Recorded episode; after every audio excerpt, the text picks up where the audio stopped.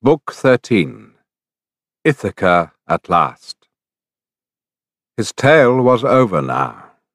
The Phaeacians all fell silent, hushed, his story holding them spellbound down the shadowed halls, until Alcinous found the poise to say, Odysseus, now that you have come to my bronze-floored house, my vaulted roofs, I know you won't be driven off your course, nothing can hold you back, however much you've suffered, you'll sail home. Here, friends, here's a command for one and all. You who frequent my palace day and night and drink the shining wine of kings and enjoy the harper's songs. The robes and hammered gold and haul of other gifts you lords of our island council brought our guest, all lie packed in his polished sea chest now.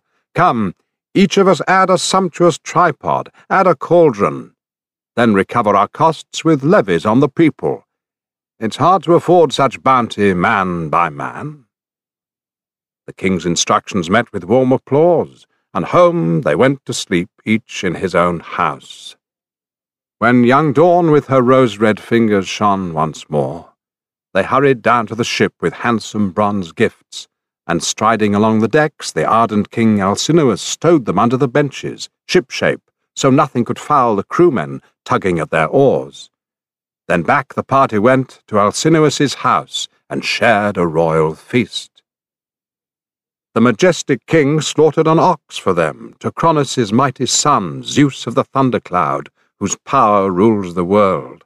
They burned the thighs and fell to the lordly banquet, revelling there, while in their midst the inspired bard struck up a song, Demodocus prized by all the people.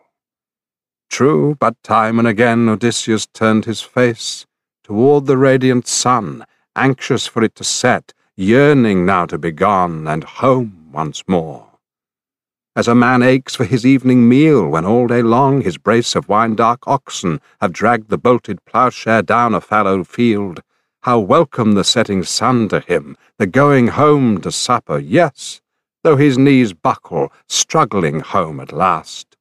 So welcome now to Odysseus the setting light of day and he lost no time as he pressed Phaeacia's men who loved their oars, addressing his host Alcinous first and foremost. Alcinous, majesty, shining among your island people, make your libations, launch me safely on my way, to one and all, farewell. All is now made good. My heart's desire, your convoy home, your precious, loving gifts, and may the gods of Olympus bless them for me. May I find an unswerving wife when I reach home. And loved ones hail, unharmed, and you, my friends, remaining here in your kingdom now, may you delight in your loyal wives and children. May the gods rain down all kinds of fortune on your lives. Misfortune never harbour in your homeland. All burst into applause, urging passage home for their parting guest, his farewell rang so true. Hallowed King Alcinous briskly called his herald, Come, Pontonous, mix the wine in the bowl.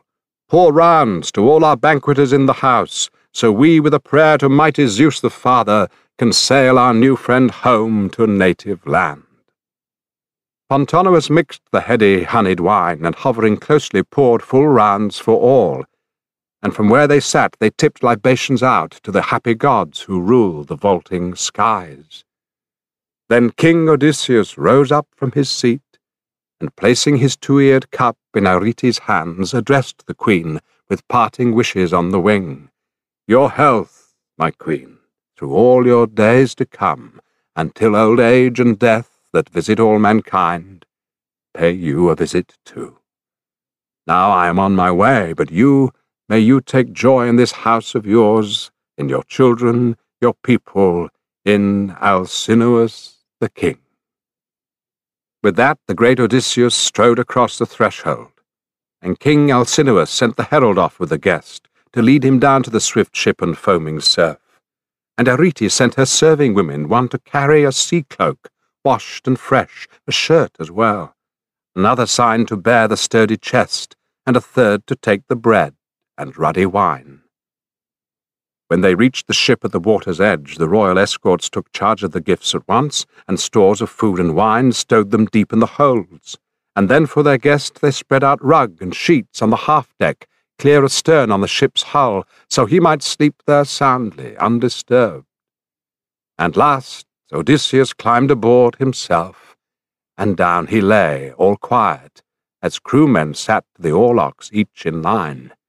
They slipped the cable free of the drilled stone post, and soon as they swung back and the blades tossed up the spray, an irresistible sleep fell deeply on his eyes, the sweetest, soundest oblivion, still as the sleep of death itself and the ship like a four-horse team careering down the plain, all breaking as one with a whiplash cracking smartly, leaping with hoofs high to run the course in no time, so the stern hove high and plunged, with the seething rollers crashing dark in her wake, as on she surged unwavering, never flagging, no, not even a darting hawk, the quickest thing on wings could keep her pace as on she ran, cutting the swells at top speed, bearing a man equipped with the god's own wisdom, one who had suffered twenty years of torment, sick at heart, cleaving his way through wars of men and pounding waves at sea.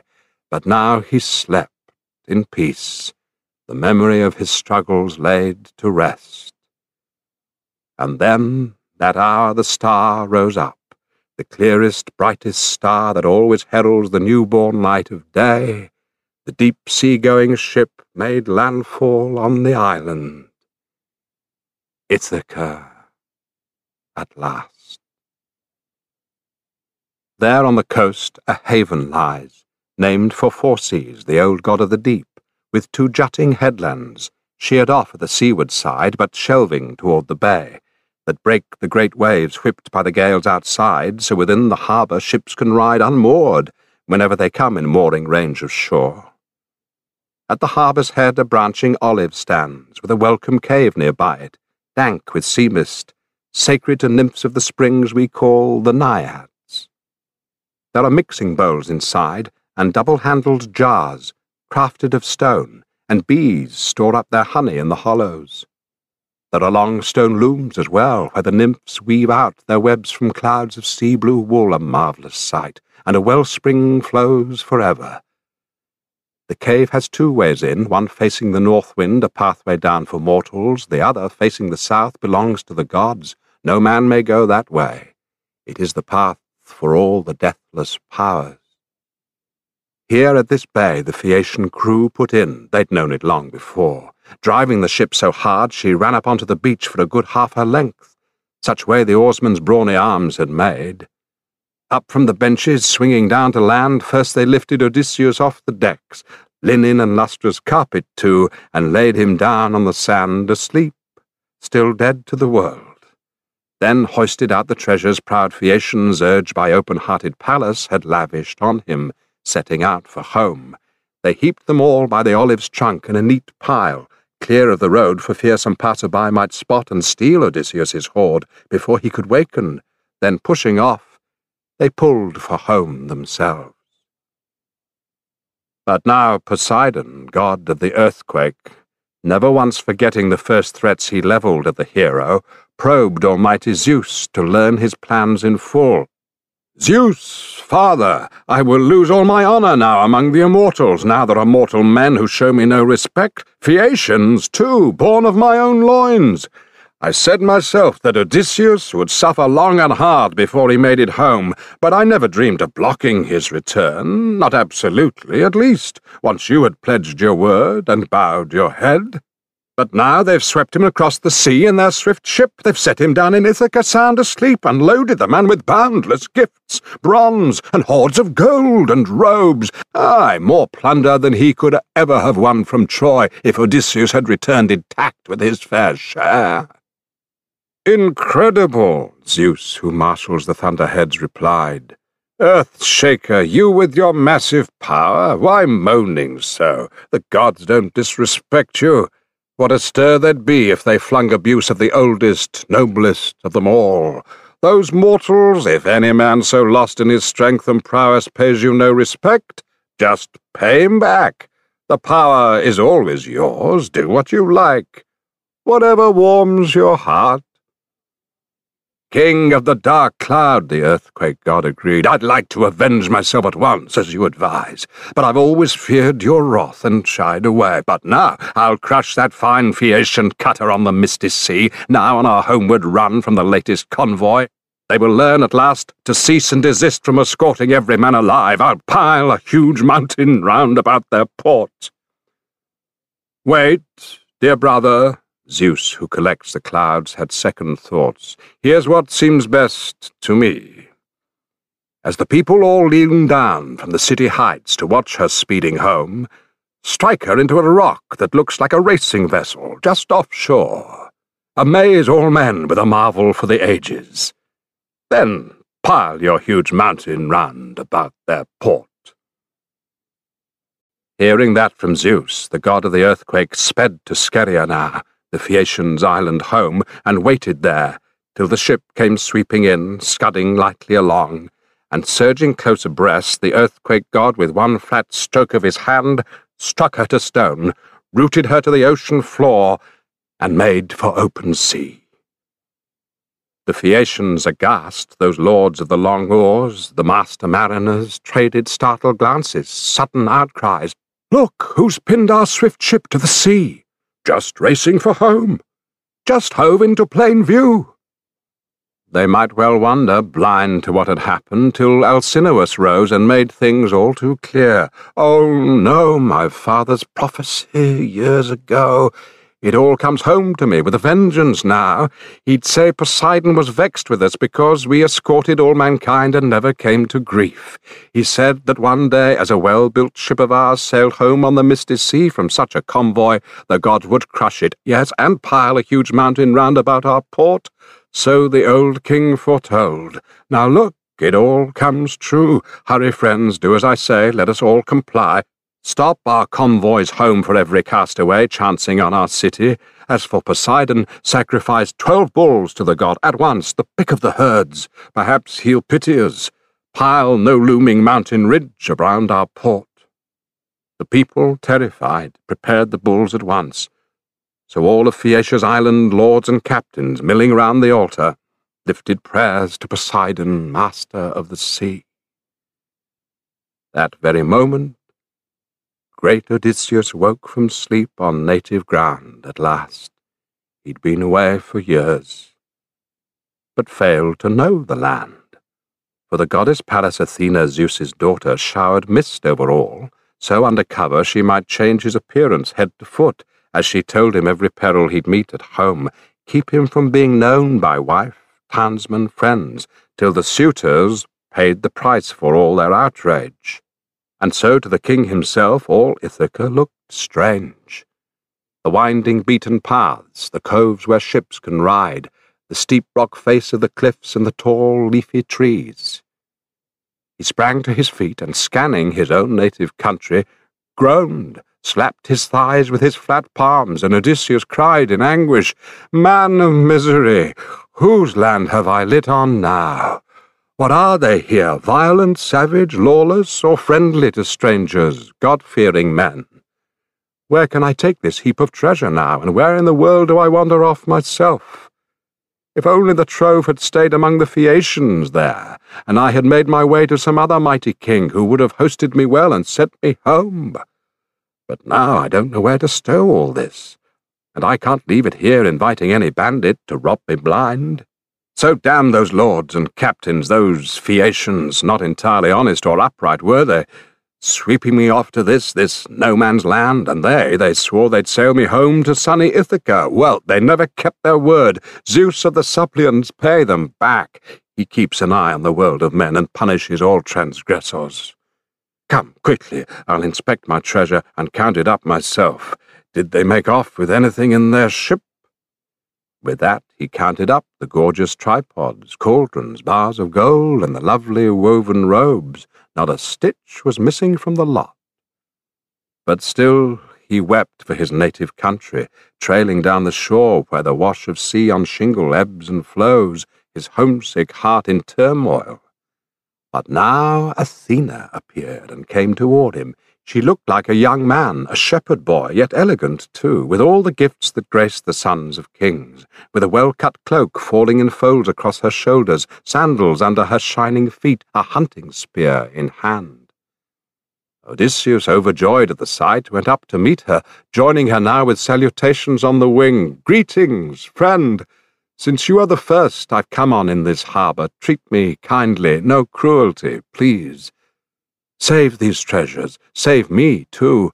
I pray to you like a god. I fall before your knees and ask your mercy. And tell me this for a fact I need to know. Where on earth am I? What land? Who lives here? Is it one of the sunny islands or some jutting shore of the good green mainland slanting down to sea?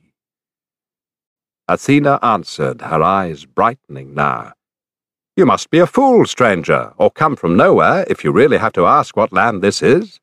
Trust me, it's not so nameless after all. It's known the world around, to all who live to the east and rising sun, and to all who face the western mists and darkness. It's a rugged land, too cramped for driving horses, but though it's far from broad, it's hardly poor. There's plenty of grain for bread, grapes for wine, the rains never fail, and the dew falls healthy. Good country for goats, good for cattle, too. There's stand on stand of timber, and water runs in stream beds through the year. So, stranger, the name of Ithaca's reached as far as Troy, and Troy, they say, is a long, hard sail from Greece. Ithaca! Heart racing, Odysseus, that great exile, filled with joy to hear Athena, daughter of storming Zeus, pronounce that name.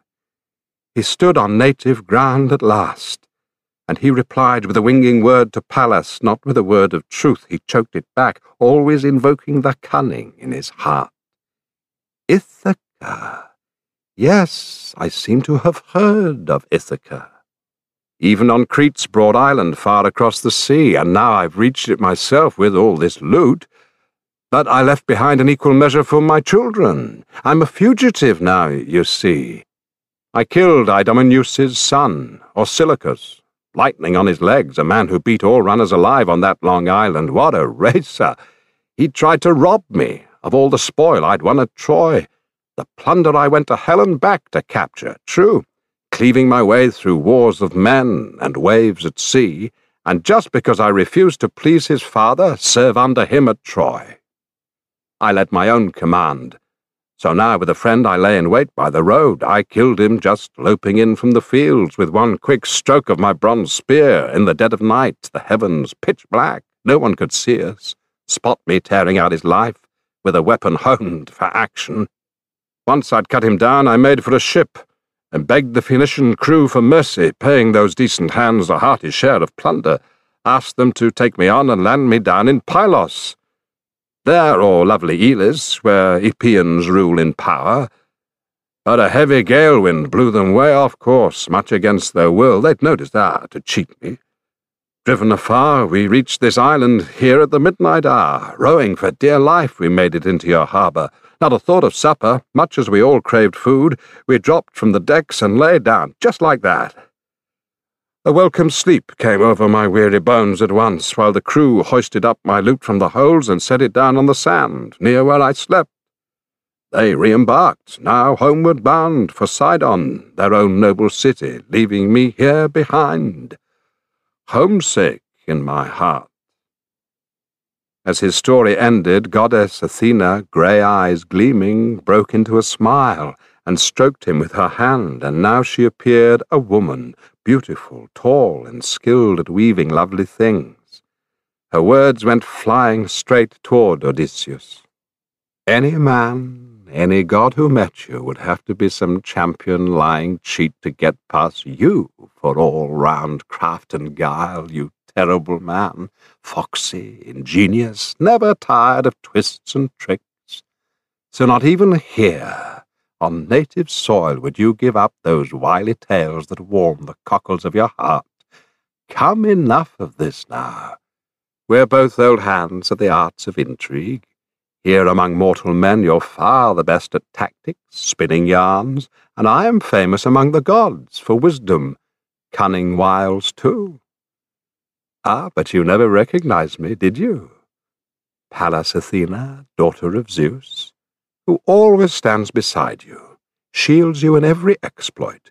Thanks to me, the Phaeacians all embraced you warmly, and now I'm here once more to weave a scheme with you and to hide the treasure trove Phaeacia's nobles lavished on you. Then I willed it, planned it so, when you set out for home, and to tell you all the trials you must suffer in your palace, endure them all. You must, you have no choice.